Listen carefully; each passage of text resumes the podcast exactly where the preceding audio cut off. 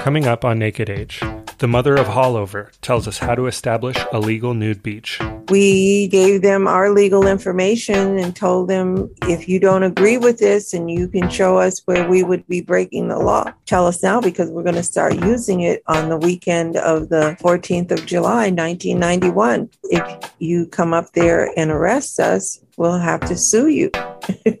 the hostile takeover of Haulover Beach plus a brief history of nude beaches in Puritan besmirched America. Coming up right now on Naked Age. Stick around.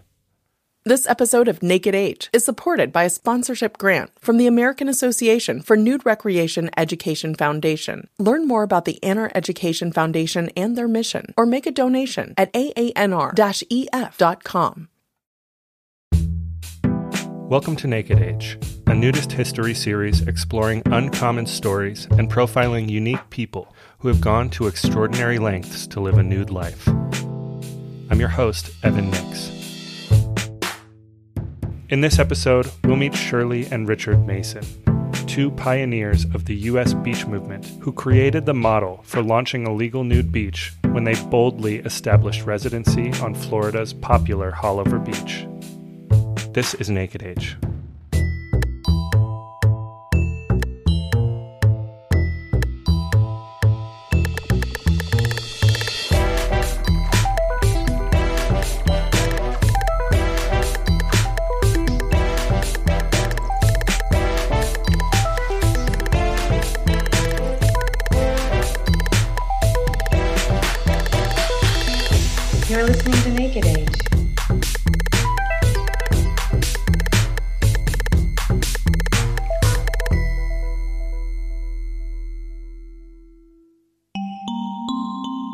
How does a beach become a nude beach?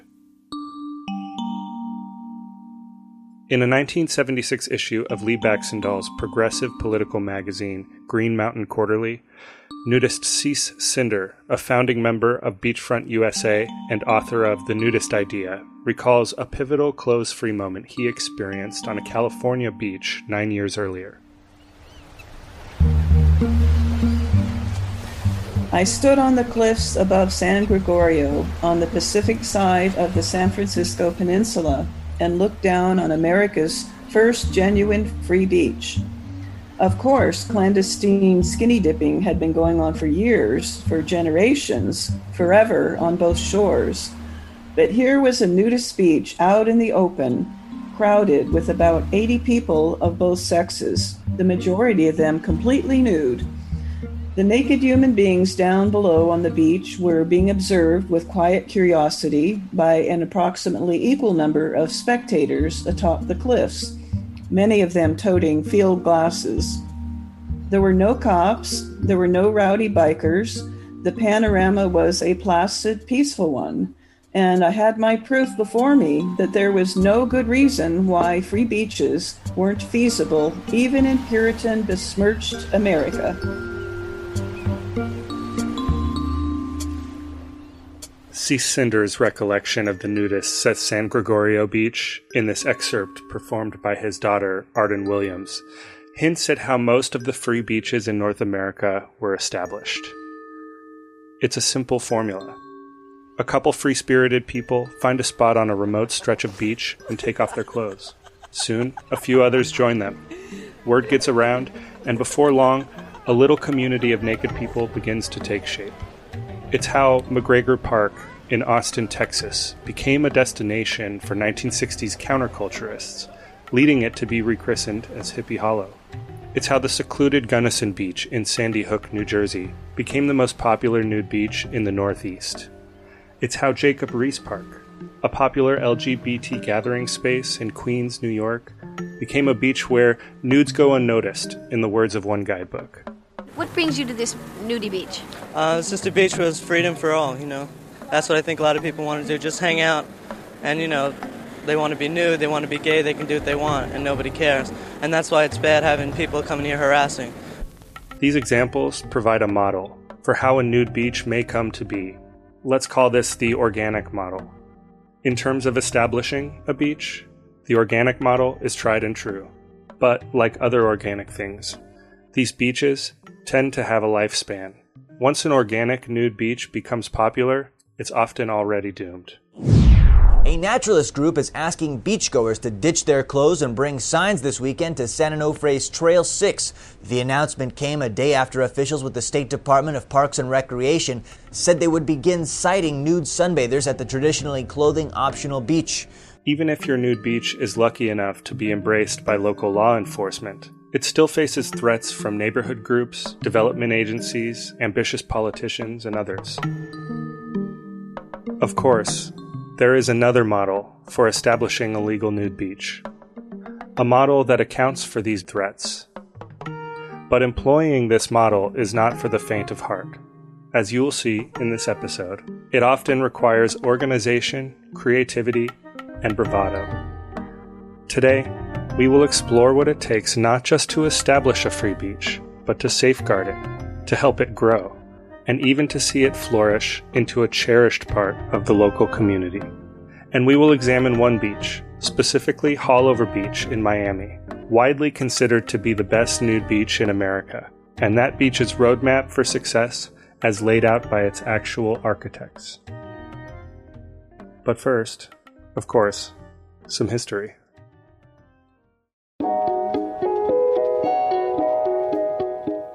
California nude beachers like Cec Cinder had a variety of locations to choose from in those early days, but they were generally small, hidden away spots where groups could quietly gather without attracting the attention of law enforcement. This began to change in 1972 when the California Supreme Court struck down the prosecution of Chad Merrill Smith, who had been arrested for sunbathing nude on a Southern California beach. The court's ruling that Smith could not be prosecuted for mere nudity without lewd intent set a new precedent for the prosecution of recreational nudists in California. By the summer of 1974, the explosion of nude bathers at Venice Beach was enough to inspire the LA City Council to pass an anti nudity ordinance in a 12 to 1 vote. The ordinance was challenged, but ultimately, it stuck. That same year, in 1974, just down Interstate 5, the San Diego City Council voted 5 to 2 to legalize nudity at Black's Beach, making Black's the first legal nude beach in the United States. But just for three years, at which point San Diegans passed Prop D, banning nudity on the city managed portion of the beach. Clothing remained optional on the state run portion of the beach, though it is not technically legal even today.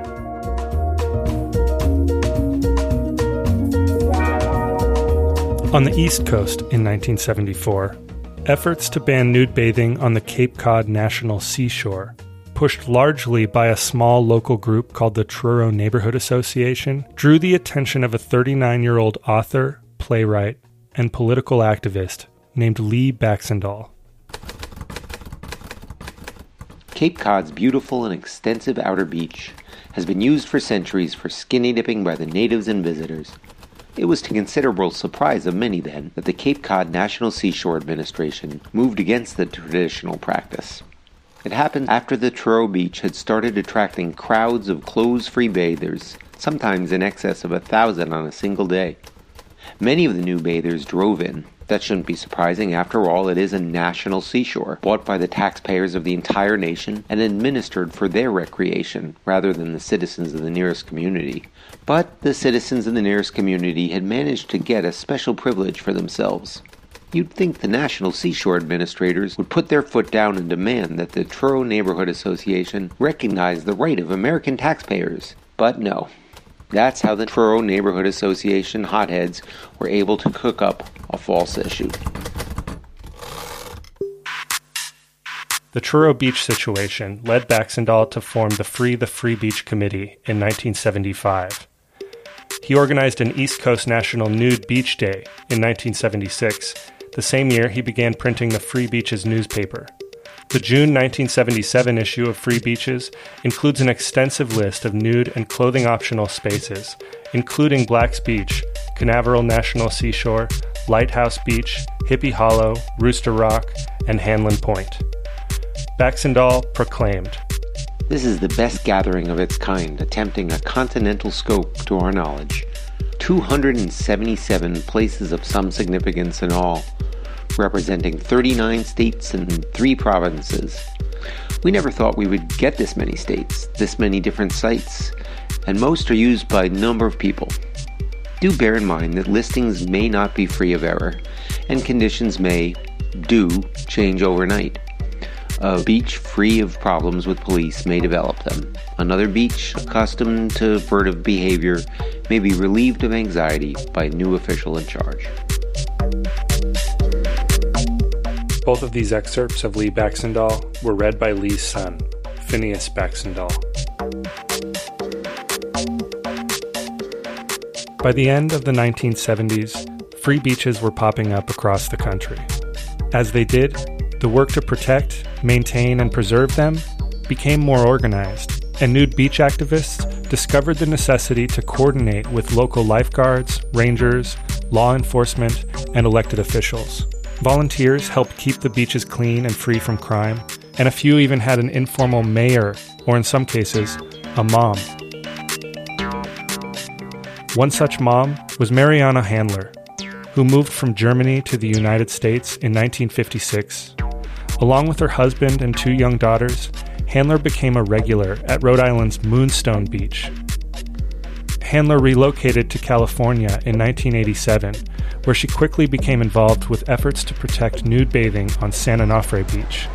At that time, the beach started to become known and more populated. The Rangers left us alone most of the time, but one sheriff out of San Diego was hell bent to close down the nude beach.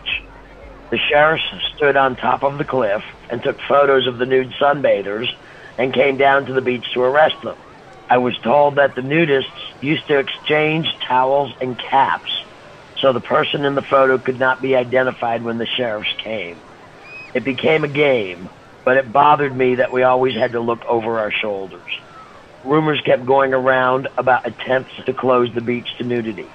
I finally decided to see the superintendent of the state parks in that area and established a good rapport with him.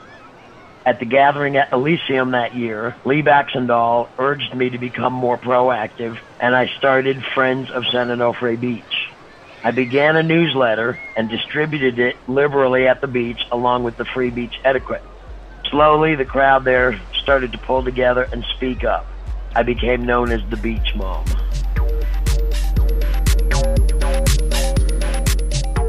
That excerpt from the spring 2010 issue of Nude and Natural was voiced by Mariana's daughter, Maureen Handler. While many unofficial nude beaches emerged in the 1970s, nearly all of them began to vanish, beginning in the 1980s. In 1983, nudity was banned at Jacob Riis Park.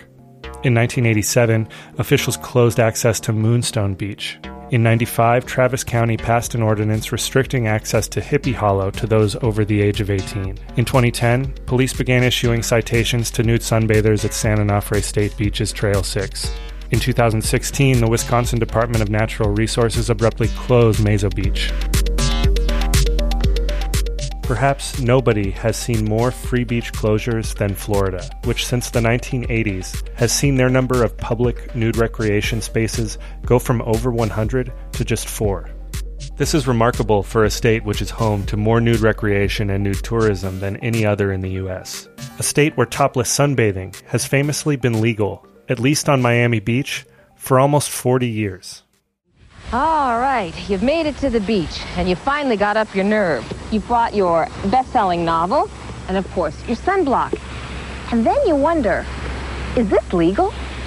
That it is not illegal to be topless on the beach, and our police practices are simply to to have a tolerant attitude about this. The topless sunbathing on Miami Beach began in 1986 when a 250 member group called South Florida Free Beaches and their president, Tom Chittenden, successfully lobbied the Miami Beach City Commission to repeal a law prohibiting nude sunbathing. But Miami Beach police might not be as tolerant if you drop your bottoms. If somebody did go topless uh, and bottomless today on the beach, uh, we would ask either the lifeguards or the police officers to discuss with them that that that's not viewed as appropriate here on the beach and to please uh, put their bottom back on. For Chittenden, the topless beach was only the first step. What he and the members of his organization really wanted was a legal, family friendly nude beach.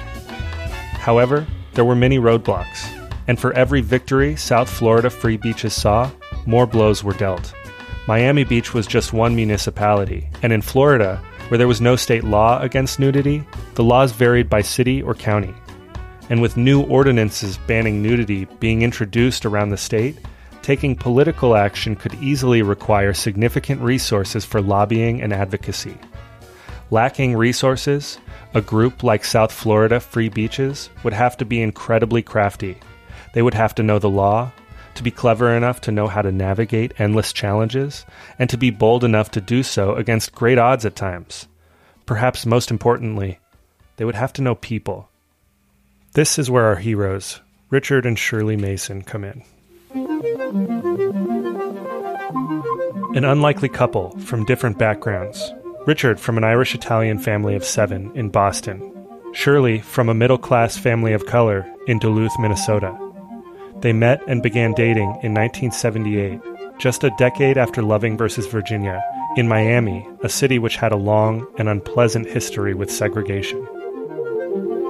Having worked for years as a sales manager for a utility company, Richard claims to have known everybody in Dade County. I can't confirm if that's true, but he is certainly well connected. He served on the board of directors for the Hotel Association and the Restaurant Association. Shirley was a charismatic interior architectural designer who had studied business and was a member of the Builders Association. As members of South Florida Free Beaches, the couple would help to transform nude recreation in Florida when they boldly staked claim to a northern section of Haulover Beach, at first without official sanction from the City or Parks Department, using the 10th and 14th Amendments as their argument. Over time, they transformed the beach from a desolate area of public park to a major tourist destination, which hosts over 1.4 million visitors a year. Over the last three decades, Shirley and Richard Mason and others have led the effort to serve Haulover Beach with both South Florida Free Beaches and the Beaches Foundation, a 501c3 organization Shirley founded in 1999. Shirley and Richard Mason created the model, the Haulover model, a model for how to establish a protected nude beach and to foster a culture there of respect and adherence to true naturist values. Over an amazing career of activism for nude beaches, Richard and Shirley have collected stories and lessons, and together have developed a wholly original point of view on the fight for nude rights and creating legal, accessible, nude friendly public spaces. And I was blessed recently to get to speak to them both on separate occasions over Zoom from their home in Miami Beach, Florida.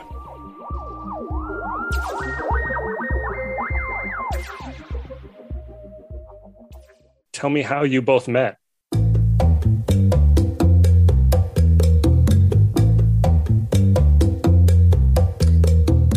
We met through the Builders Association of South Florida. I was the builder rep for a custom design closet company. And Richard was sales manager at the local gas utility. I was involved with the Downtown Business Council. Uh, I was on the board of the Restaurant Association of Greater Miami, Greater Miami Hotel Association, the Builders Association. I knew everyone everywhere, and I, usually volunteered to work the table when people came in to check in, and that gave me the ability to meet everybody and know everybody. When Shirley showed up one time, was like, wow, a black person, you know. And all those committees and all those chambers and different associations, there was never a black person ever showed up at any of them. So uh, my nature is to welcome people and so on, and uh, and so that's what I did that was the beginning, I guess, of uh, of this relationship. Richard went to the head of one of the teams I was on, which he knew very well, and he said, put me on the team, you know, that Shirley is on so we can work together, which meant we would dr- drive around particular area and call on different businesses, trying to recruit them to join the Builders Association. And so by the end of the day, in doing that, you know, we kind of liked each other and started, you know, seeing each other casually. What year would that have been? That would have been about 1978. And at that time, were you both already nudists, naturists, or was that yet to come? Well, in the formal way, that was yet to come. But in the informal way, I was because I started my skinny dipping experience, and Richard did too when we were children.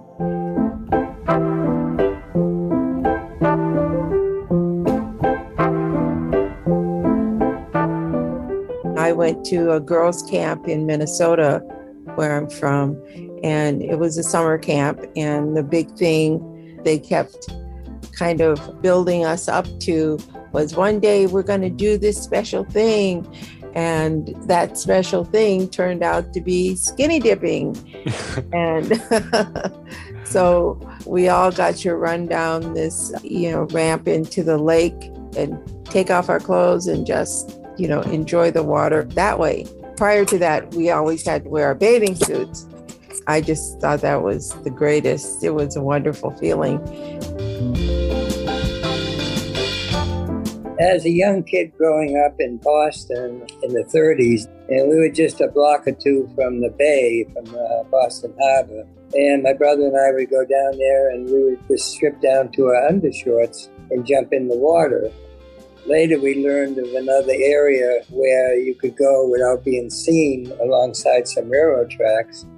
So my brother and I would go there in the summertime and jump in, take off all our clothes and jump in the water. We never thought anything of it or any big deal. I was a typical Irish, Italian, Catholic guy that was shy about my nudity. I grew up in a in a family, uh, five children. I never saw my parents even in their underwear. Being nude was never considered sinful or wrong. It was just you, you were nude when you took a bath, and you weren't nude when you were in the living room. You know? So there was no condemnation of nudity.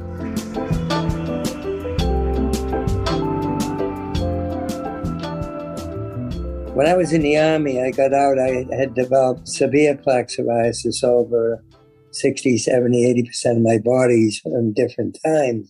When I got down to Florida, I got involved with the Veterans Hospital System, and the only treatment they had at the time was coal tar and ultraviolet light. I would go into a room and a nurse would get this coal tar, which was like axle grease, and wipe it all over my body. And then I would stand in the light after two hours of that stuff being on me, and sometimes six hours. I would get in the light box nude. And in between the light box and where you're undressed was two or three tables that the nurses sat and had their lunch. So you had run by these nurses stark naked. So, eh, you know, after a while, you sort of get immune to the situation. You know, it, be, it is what it is.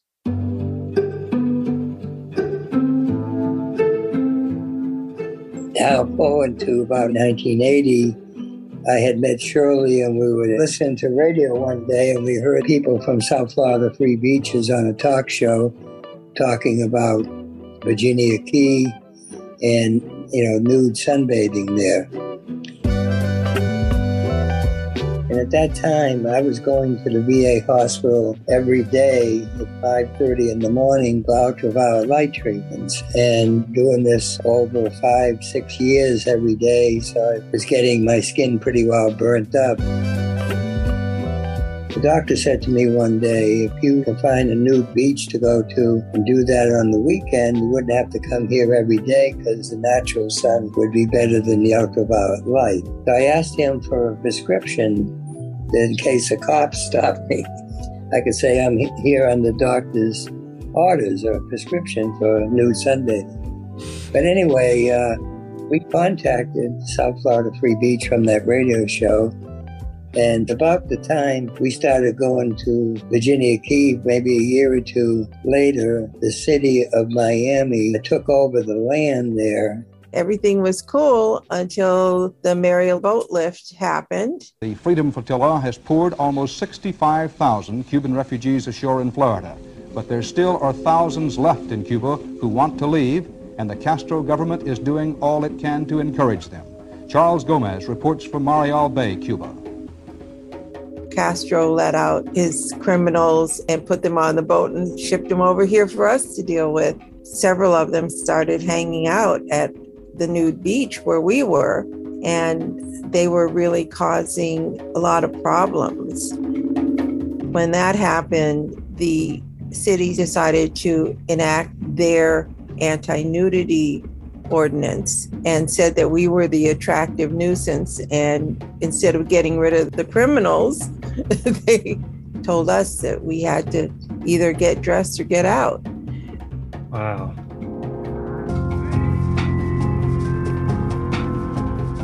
So we sued them, which was a very interesting case. You mean the South Florida Free Beaches? Free Beaches, yes, sued them. And um, we had this very young attorney up against, you know, a long table of attorneys from the city of Miami and Dade County, including, you'll recognize this name, Janet Reno. yeah. Unfortunately, the leaders of South Florida Free Beaches at the time, plus the attorney, decided they would use the First Amendment as their argument. And that did not fly with the judge. He said, I can't see 30, 40 nudists hanging out on the beach talking politics on the right of being nude and whatever, demonstrating you guys are just there recreating and sunbathing. You're just doing it in the nude.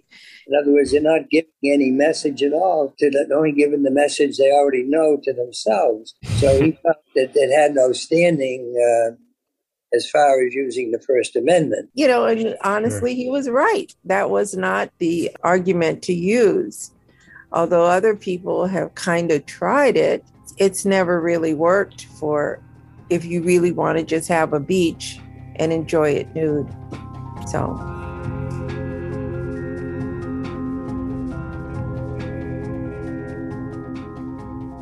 Well, it sounds like that was probably a good early lesson to have. Yeah. obviously, I assume that meant that you lost access to Virginia Key.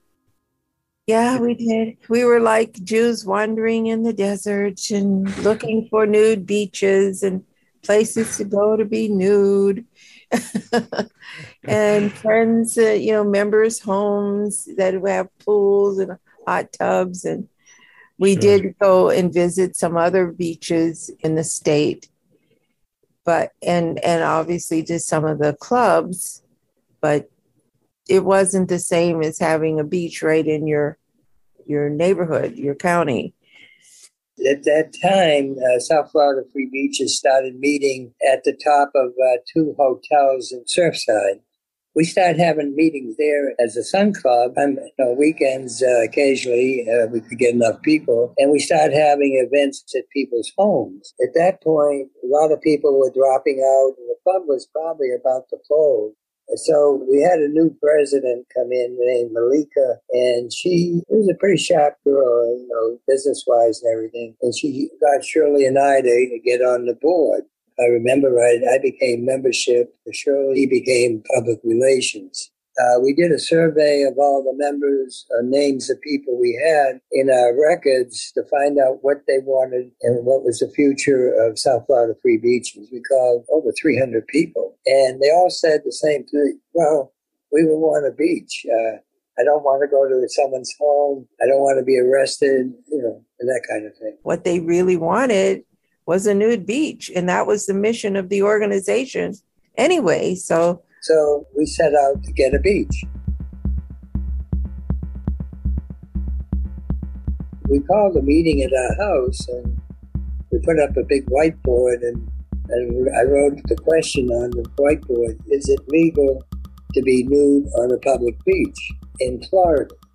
in about 89, Richard and I started researching in the law library at the University of Miami exactly why this would be illegal.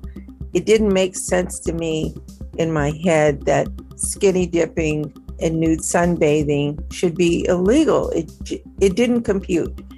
And with me, if something doesn't make sense, I either have to research to find out what the rationale is behind it. And if it doesn't make sense and no one's convinced me, otherwise, I will be like a pit bull.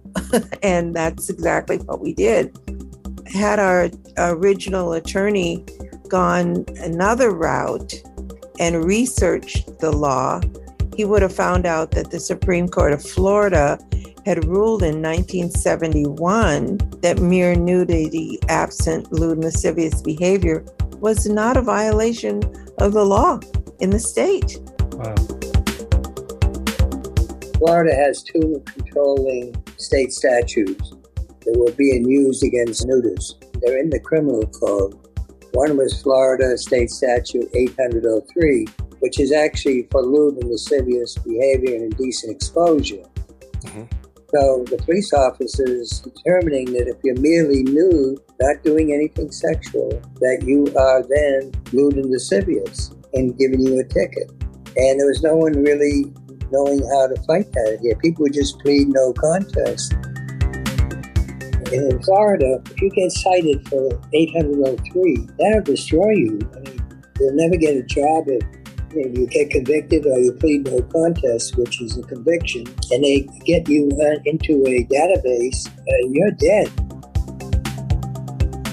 The other one was uh, disorderly conduct statute, which is very overbroad. It comes from slavery days and continues through Jim Crow. So the the disorderly conduct statute was being used against uh, nudists too, and uh, no one knew how to fight it. So basically, we started with those two statutes.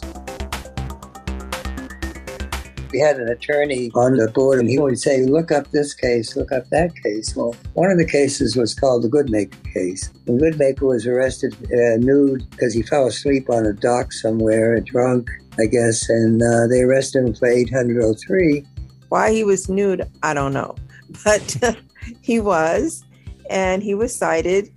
And when they went to court, the interpretation of that statute was the guy was not trying to be lewd and lascivious. He wasn't trying to provoke anybody. He was just merely nude and drunk and sleeping. So Goodmaker won that case, but it was in a lower court and it really had no standing in a more superior court. But the way that we found out the law works is you use what cases you have and hope for the best, you know.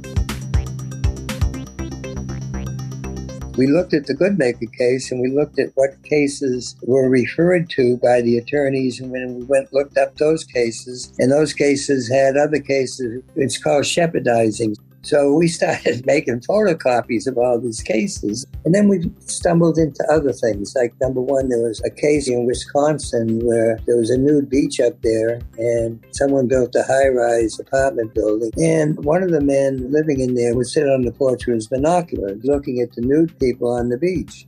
His wife one day got curious and she picked up the binoculars and saw the nude people, called the police. The police came there and arrested the people, or ticketed them anyway. And the judge ruled that if nudity offends you, you cannot use a binocular to be offended. And that makes sense. So we took that case and put that in a binder. Then there was another case about signage. A Florida Power and Light meter reader came up to a fence backyard and had a sign that said, Warning, bad dog, do not enter. He entered the yard and to read the meter and he got bit. So he filed a lawsuit against the homeowner and the judge ruled that the lawsuit had no validity because the sign gave him warning and he didn't take the warning. So that gave signage standing.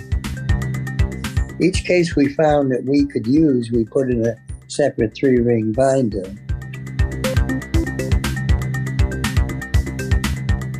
There was another major case called the Erznoznik versus the city of Jacksonville. To me, it's the most important case that we nudists can use. Nosnick was a man who built a drive-in movie place. It was out in the suburbs. There was nothing around there. And like every other city around Florida, construction happened. And next thing you know, he's got apartment buildings and uh, other housing built around. And this woman complained to the authorities that when she looked out her window and she had children, uh, there was nudity on the screen. So she went to the city of Jacksonville and they try to shut him down. So he went to court. It ended up in the U.S. Supreme Court. We'll hear arguments next in 73 1942. Erznoznik against Jacksonville. And basically, the decision says that if you find nudity offensive, you have an obligation to yourself to avert your eyes. Many things, such as scenes of horror and violence, are more likely to distract than many of the fleeting shots of nudity that are barred by this ordinance. We're doing this over months, and we found we had a stack about three or four feet high of case law. Now we had to figure out which ones had case standing, which ones we could use, and so on. We went to a top, top attorney in South Florida, and he agreed with us and he said, Well, first, I want to tell you that I read the book and everything you put together is excellent. It, it would help your case a lot, but you don't have a legal problem, you have a political problem. He said if you bring a case, it would take years to bring it up through the system to go to the Supreme Court, and the Supreme Court would more than likely not take it. He said, You need to educate the politicians, the elected officials who represent the people of what this case is. They don't know. They don't know what you have in this book. And if you do that, then you can be successful. He said, but if you win the battle, you're going to have to do it at, the political level. So we gave us back our binder and he said, You did a good job. And then he said, you know who my clients are? And I said, no. He said, well, we're the, uh, we're the law firm on record for Miami-Dade County and the city of Miami on maritime and shoreline issues. We, in effect, had given them our playbook. But, uh, Ouch. But on the other hand, he agreed that we were right. You know, we walked away with the uh, with the knowledge that we were not criminals, and that that was very important to know because people being arrested or cited in Florida were being treated as criminals. So what we learned was the 14th Amendment is the way to go.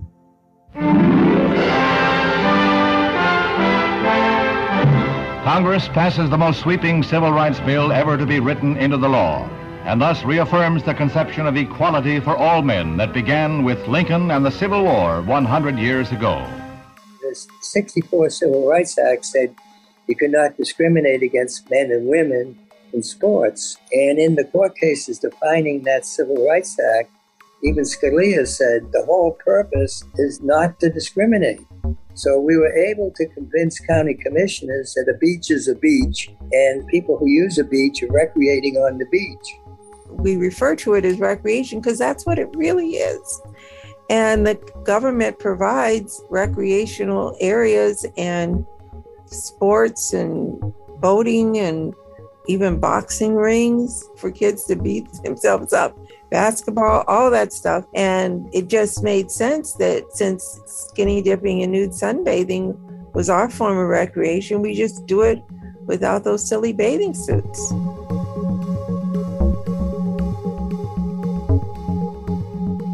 So whether the beach you need to wear a bottom or a bathing suit or uh, no bathing suit, there's still recreational facilities.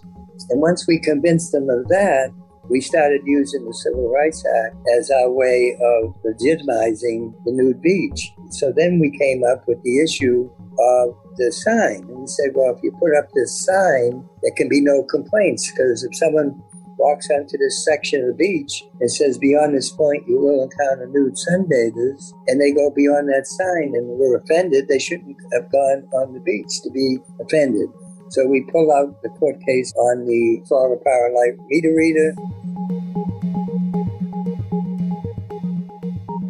In order to have standing uh, as in a nude beach, you'd have to have a designated beach, you know, to put up the signs. So since the city or county, the state owns the beach, basically we cannot put up a sign. They have to put it up. So Shirley made an appointment with the attorney for the county police department. We laid out all the laws, left everything with them that we had, and the attorney for the police department wrote a memo to the police department stating that they could not arrest anyone for being merely nude on the beach unless they conducted themselves in an inappropriate way. They could not use 8, 803, the lewd and lascivious statute, and they could not use the disorderly conduct statute. So now we had standing, but we were in a vacuum. Uh, we were told you could still be arrested, even though you, you can't be convicted, but possibly another type of conviction might come out of the court. So we said, well, we'll go back to the county attorney. And so we sat there, and waited a couple of hours. He showed up and he said, Well, I can't talk to you. We don't have an appointment. She said, Look, I've been calling you. I've met with you several times over the last year. You know that it's perfectly legal in a designated area. And I've asked you to send a letter to the park director authorizing him to designate an area. And he said, Well, I've been instructed not to do that. His boss told him not to work with us. So uh, Shirley said, Well, look, if you're not going to write the letter and the county's not going to designate the area, I'm going to designate it. He said, Well, you can't designate an area. You can't designate a, a public beach. And she said, Yes, I can. And she took out the U.S. Constitution and read the 10th Amendment to him. The 10th Amendment says, where there's no federal law, no state law, and no county law, the law reverts back to the people. And we're the people. So she told him, said, next Saturday is National Nude Weekend. We're going to be up on the beach and we're going to designate the beach.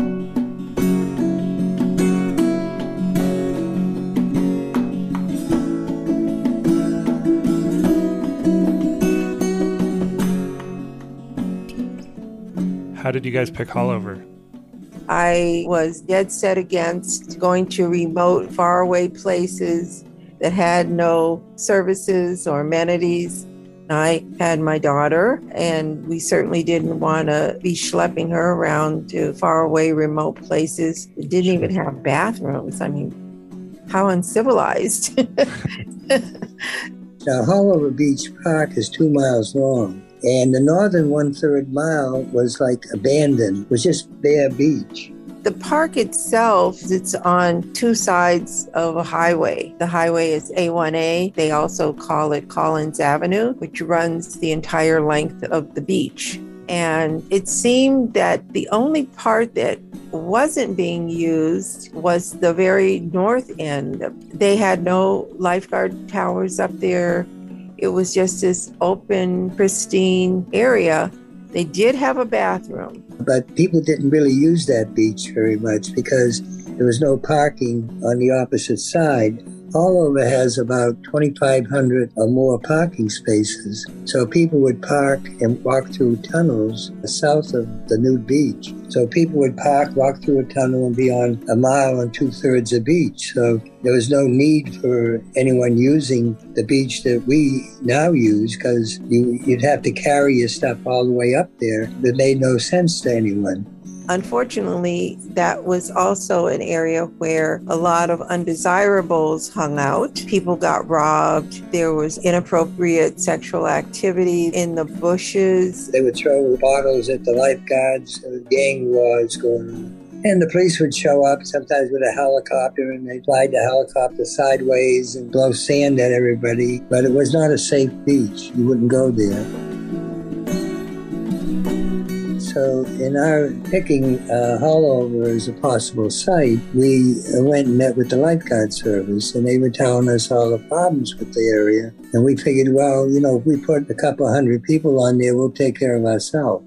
And so when we told the park department that we were going to start using that end of the beach, they said, You really shouldn't do that because we can't protect you up there. There's all these bad things going on. I said, Don't worry, we'll clean it up, you know. And I gave them beach etiquette and how naturists, you know, take care of the environment. And so, um, after meeting with different authorities, we just gave them our legal information and told them if you don't agree with this and you can show us where we would be breaking the law, tell us now because we're going to start using it on the weekend of the 14th of July, 1991 they admitted we were right, but the attorney for the Parks Department wouldn't tell his people that was his legal opinion. And I said, well, if you come up there and arrest us, we'll have to sue you. and uh, so they did not arrest us, they left us alone. So that's how we picked Haulover. And so, what did that look like? There's a leap of faith, I imagine. You just sort of put out signs. Well, we put up our own little signs. We had these signs on little steel stakes that said, Beyond this point, you may encounter nude sunbathers. And we put them in the sand so people walking back and forth would see them. And Shirley walked down the path, took off her clothes, and said, I designate this as a nude beach under the U.S. Constitution, something like that. And everybody just stood there and no one did anything. And then there was about 20 or 30 members of South Florida Free Beaches present, and they all took off their clothing. Park manager drove up. They said, You can't put up signs.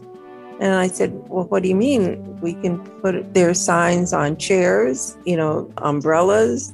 And said, You can't put private signs in, on public sand. so we would send someone up to Walgreens and they bought four beach chairs and came down and we put the beach chairs down and we put the signs on the beach chairs. Sure. They backed off and we stayed there for a few hours and left. And then we went back the next weekend nude and we just kept going back nude. and notified everybody on our list. And soon grew. We were doing it on first on just Sundays and then Saturday and Sundays. And then people that worked in the hospitality industry said, why can't we do this on Thursday? My day off. So we started doing it three days.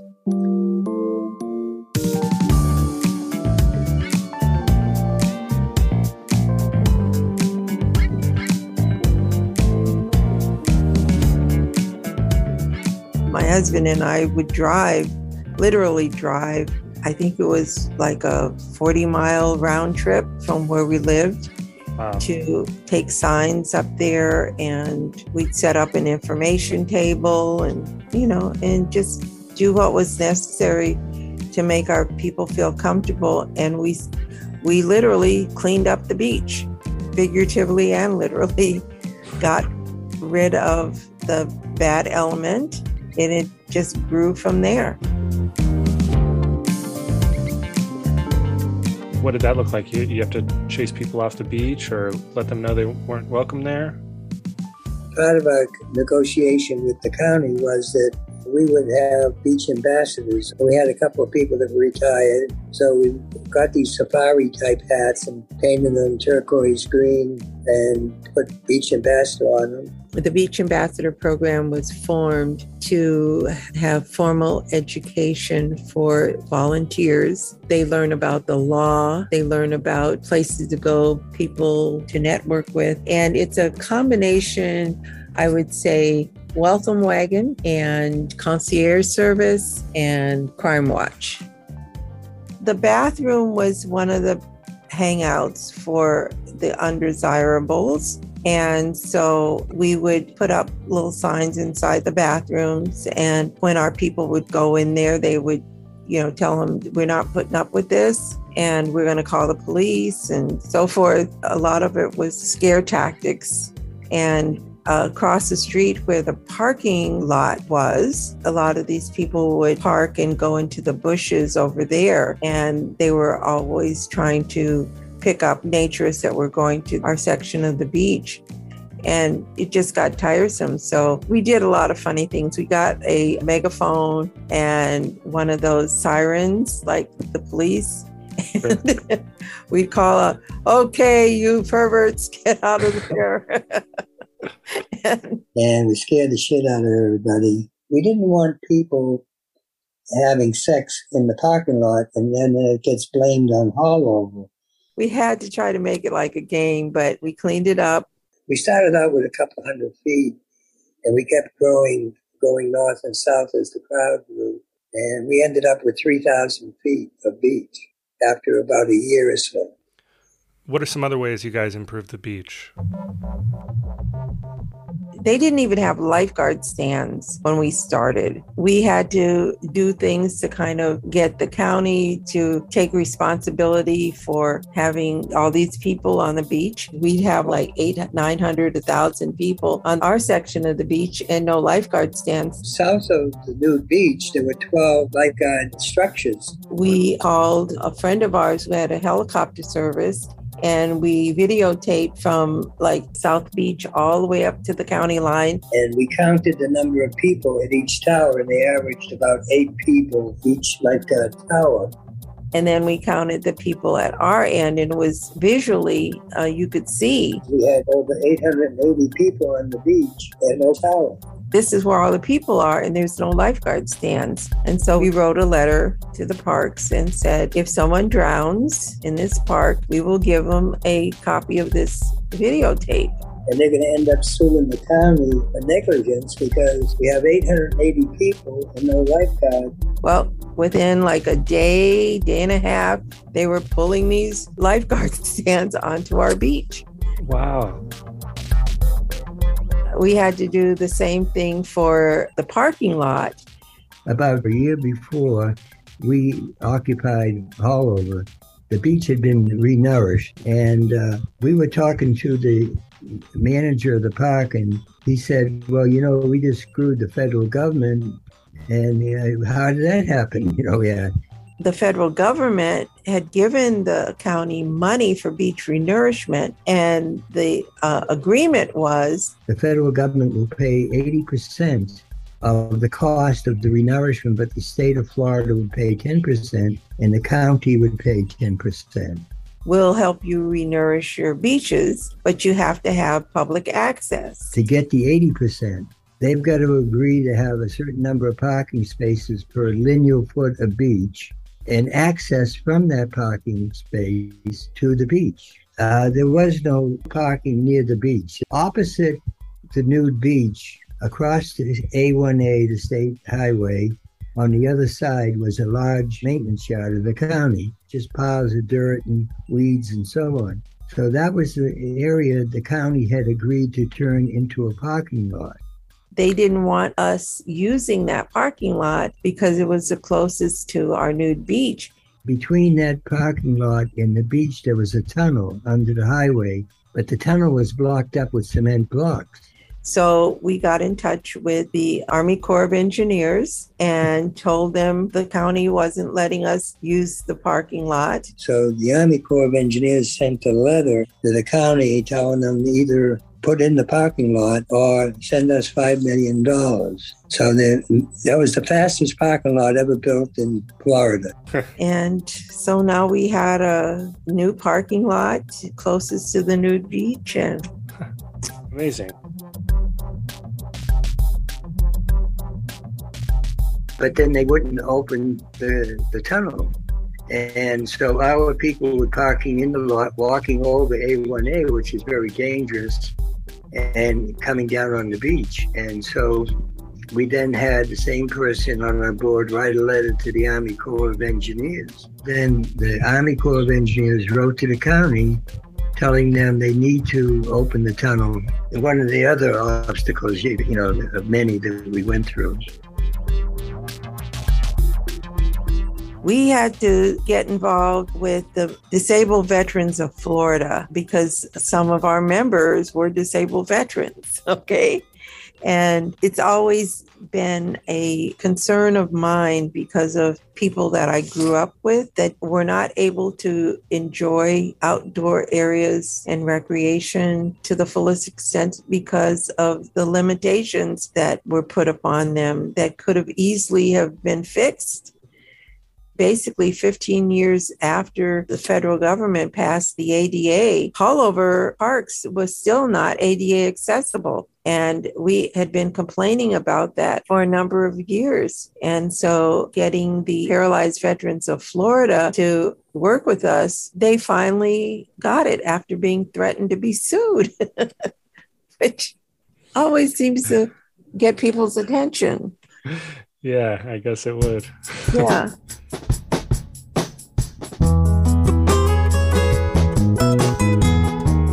Sometimes you have to call in outside helpers to get the job done. But we have the most beautiful handicap ramp now going under A1A, and we must have at least 40 handicap parking spaces right there at the entrance to the tunnel. But they haven't done any of the other tunnels throughout the park, Hmm. which I'm very annoyed at.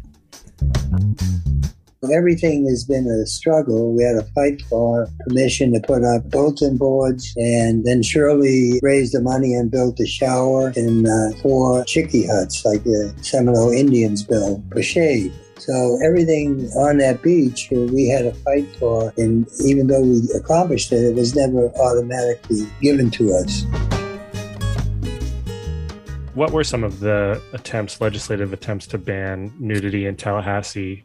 It really kind of started up at Canaveral National Seashore, where a few of their churches were working in concert with the superintendent at Playa Linda Beach, introducing an anti nudity bill that would stop nude use on their beach, but in beaches in general. Wow. So we had to fight that with our little ragtag group of organized beach activists. And, you know, I have to tell people occasionally, look, I beat the radical religious right in this state.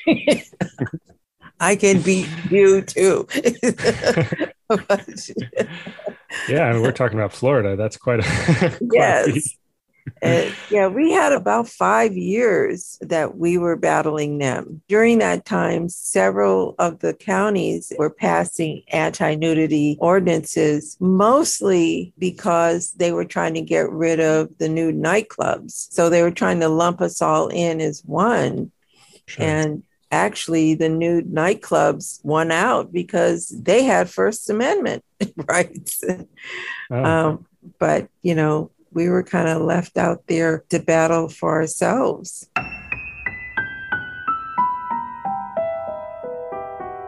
uh, these ordinances started breaking out all over the place. And so now I find myself running around the state, going to different counties, opposing anti-nudity laws. The first one in Florida was in St. Johns County, which is where the city of St. Augustine is. And so I decided to go to the public hearing. So I drove up to St. Augustine, rented a room, and the public hearing was the next day, five o'clock, I think it was. We get there at four thirty, and the place is surrounded with police officers, and we're told we can't go in this building because all the seats were full. It held I know, five or six hundred people. And what happened was the Christian right groups, all the Pentecostals, we found that the parking lot was full of their buses. And what they did, they got there early, were let in the back door, took up all the seats, so they prevented the real public from expressing any opinion on this ordinance. So I went and got the attorney for the county, and he agreed to let us in the diaper changing room. So three of us got in the diaper changing room. We couldn't see what was going on, but they started the hearing. There was one Protestant minister after another speaking for 20, 30 minutes each about the evils of nudity and Adam and Eve and the Bible. And this went on to one o'clock in the morning. At one o'clock, I was my turn to speak. So I go up there and they want my name and address. The minute I gave the address of Miami, the crowd went crazy, Scott yelling, devil worshippers. So I held up a sign I had and said, happiness is no can lines. Everybody started screaming at me. And one of the uh, county commissioners said, you got two minutes. The clock was turning. I said, all these other people had 10, 20, 30 minutes each. He said, the clock is turning. So I spoke and the two people I was with, they each spoke. I went back first to the diaper changing room. And three guys came in there. They were like very large men with beards and hair. It looked like out of the woods of Kentucky or someplace. And they said, You're a devil worshiper. And if you ain't out of this town by sunup, they're going to find you hanging from a tree. I said, You got to be kidding. And they started yelling at me and screaming. And there was a sheriff deputy outside the door, and he was listening. So I said to the deputy, uh, Look, uh, you heard what these guys say. They're threatening to hang me in a tree. He, he just walked away. I thought I heard him say it sounded like a good idea to him, you know. And then the other two guys came back from talking, and we left.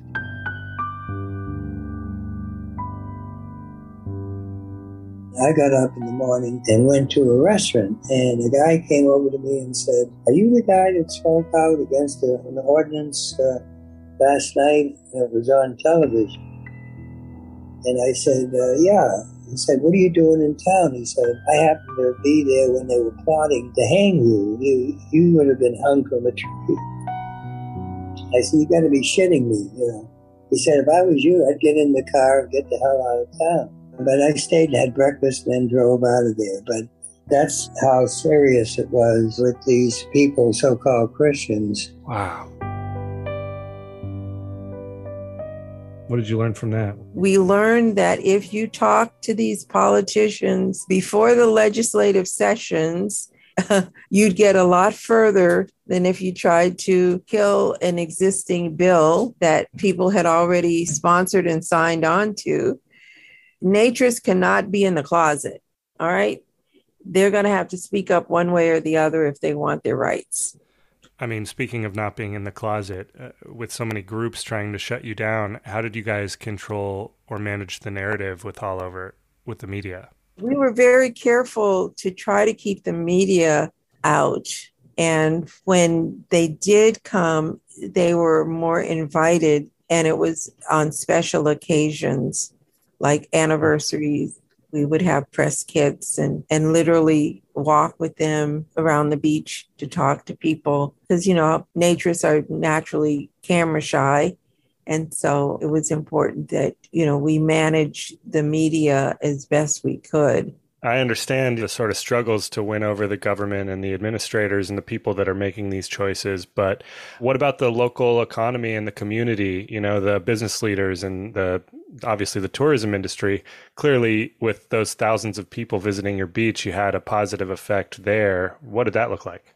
We joined the local hotel associations and you know the miami beach chamber of commerce. They were really instrumental in helping us fight the anti-nudity bills in tallahassee because they would say yeah you're trying you're hurting our business. And you know that always goes over well with legislator lawmakers you know sure forget the the little people but hey if you're hurting business that's another story. Uh, right. and yeah by us joining and participating and educating these hoteliers and the chambers it, it really did help us also, it was South Florida Free Beaches that got the city of Miami Beach to accept top free women. And that was like the impetus that really helped uh, South Beach to become the tourist mecca that it is today.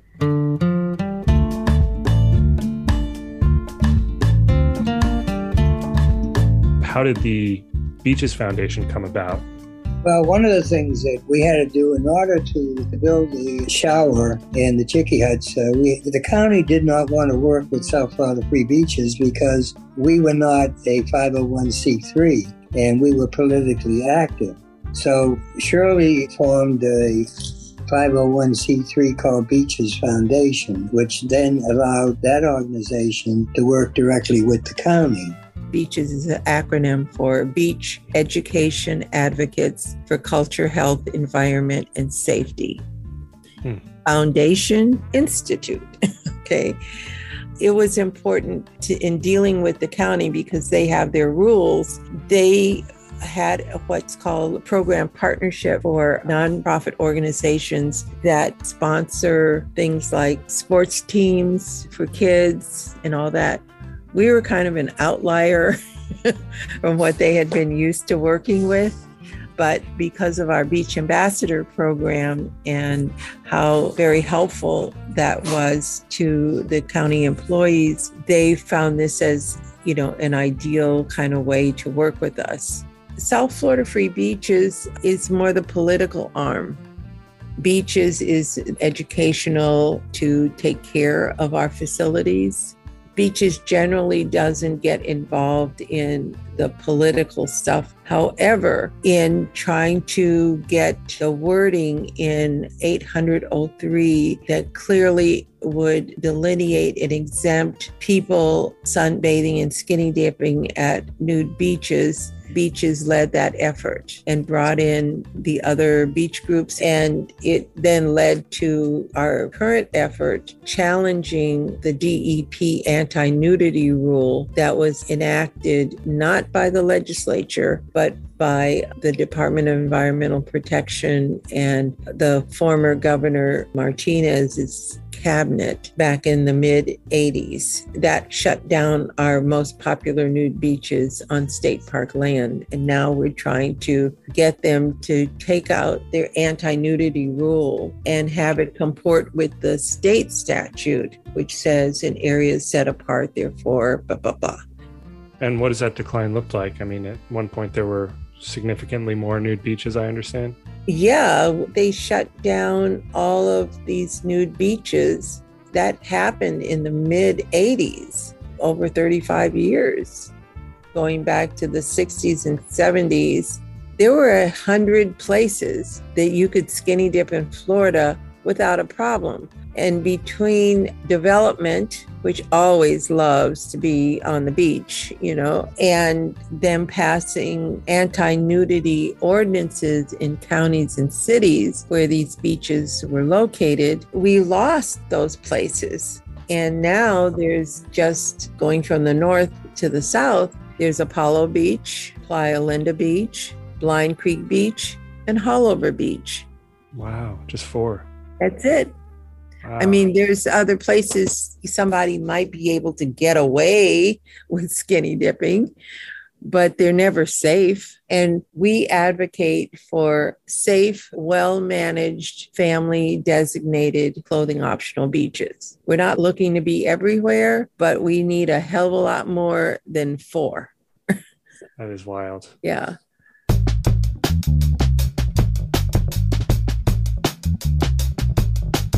Haulover is the model. You guys wrote the roadmap. The secret is uh, giving people hope.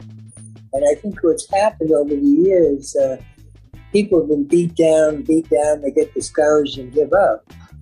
And if you, you know, sculpture your effort to fit within what's legal, it gives people hope. And the secret between success and failure is hope.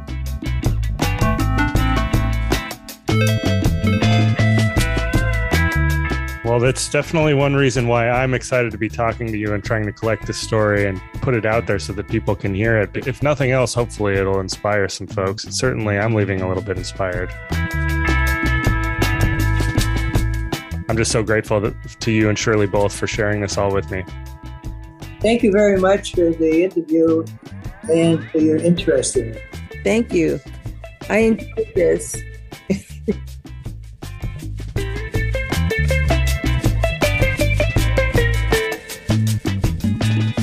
Following the leadership of the Masons and South Florida Free Beaches, activists roughly 100 miles north of Miami, in Port St. Lucie, established a legal nude beach at Blind Creek Beach. The beach had been used unofficially by skinny dippers for years, but in 2014, this passionate group of beachgoers formed a nonprofit group called the Treasure Coast Naturists. Just like Shirley and Richard had done, the group approached St. Lucie County officials with a wealth of economic data and Florida statutes supporting their argument that nude sunbathing on the beach was not illegal and, in fact, was economically fruitful to have in the community. Luckily, law enforcement saw it the same way, and since then, beachgoers have been free to swim nude on the beach without the threat of harassment from police. In 2020, the St. Lucie County Commission officially designated Blind Creek Beach clothing optional by resolution and by ordinance, and the county is now in the process of building permanent restrooms.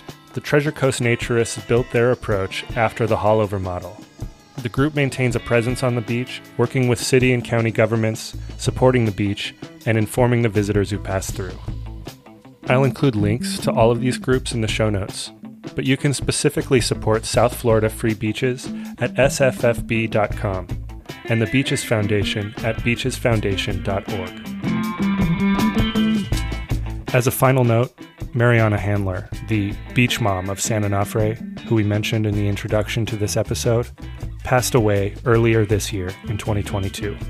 Members of her family, including her daughter Maureen, scattered her ashes in the waters off the coast of Haulover Beach.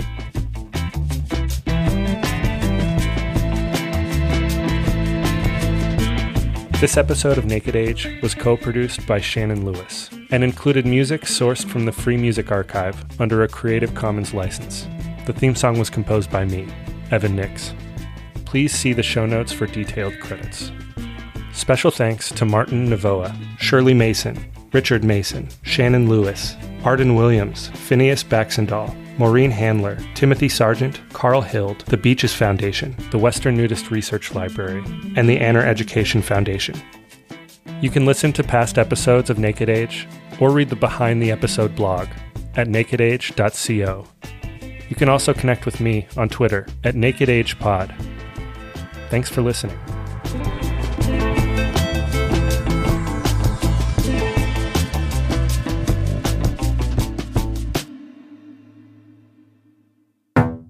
The next episode of Naked Age, Rock Lodge Barry shares his secret for fitting in as a nudist.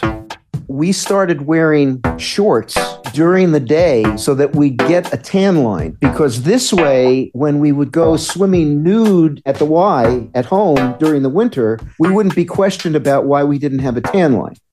The Double Life of a Lifelong Nudist, plus The Big Bang of American Nudism.